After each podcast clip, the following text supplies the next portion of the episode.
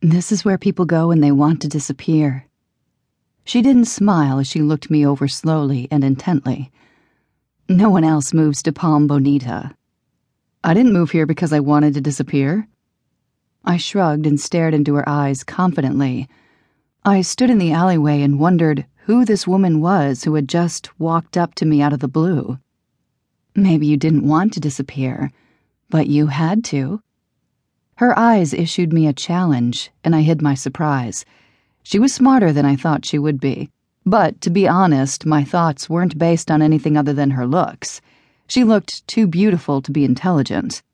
I suppose a feminist would kill me for saying that, but then again, I wouldn't say it out loud. I knew that my thoughts were based on my own masculinity, but based on her looks, I thought she'd be an airhead. She had long white blonde hair and big, doleful blue eyes that glittered at me with an emotion akin to distaste. Perhaps? I know guys like you. She laughed and shook her head. You think you know me just by my looks, but let me tell you, mister, you know absolutely nothing about me. I think you've got it a bit twisted. You were the one claiming to know me, not the other way around. No, I was just the honest one. I spoke my thoughts out loud. She turned around then and walked away from me. I hurried up to catch her, feeling confused and annoyed at myself for getting off on the wrong foot already with someone in my new town. Hey, wait, I'm sorry. I grabbed a hold of her shoulder and she flinched, glaring at me as she pulled away quickly. Don't touch me. I didn't mean to scare you. My eyes narrowed, and this time I looked at her for a longer period of time. I studied her face carefully this time. I tried to look beyond the surface of her perfect features.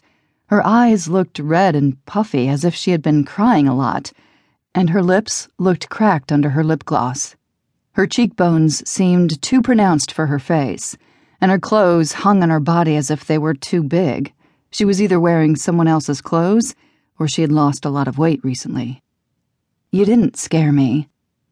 So why did you want to disappear?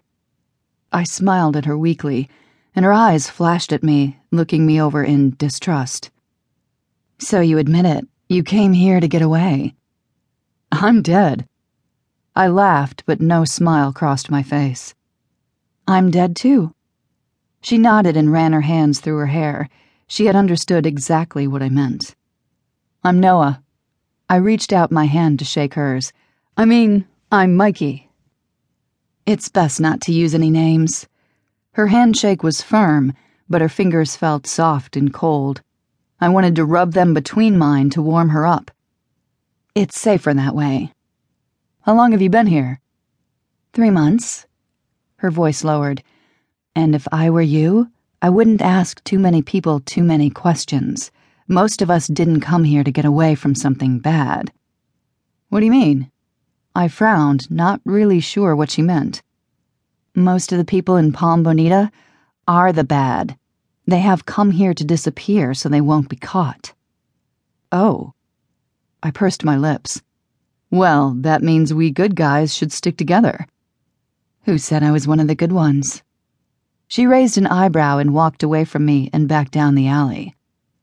I watched her as she walked away again.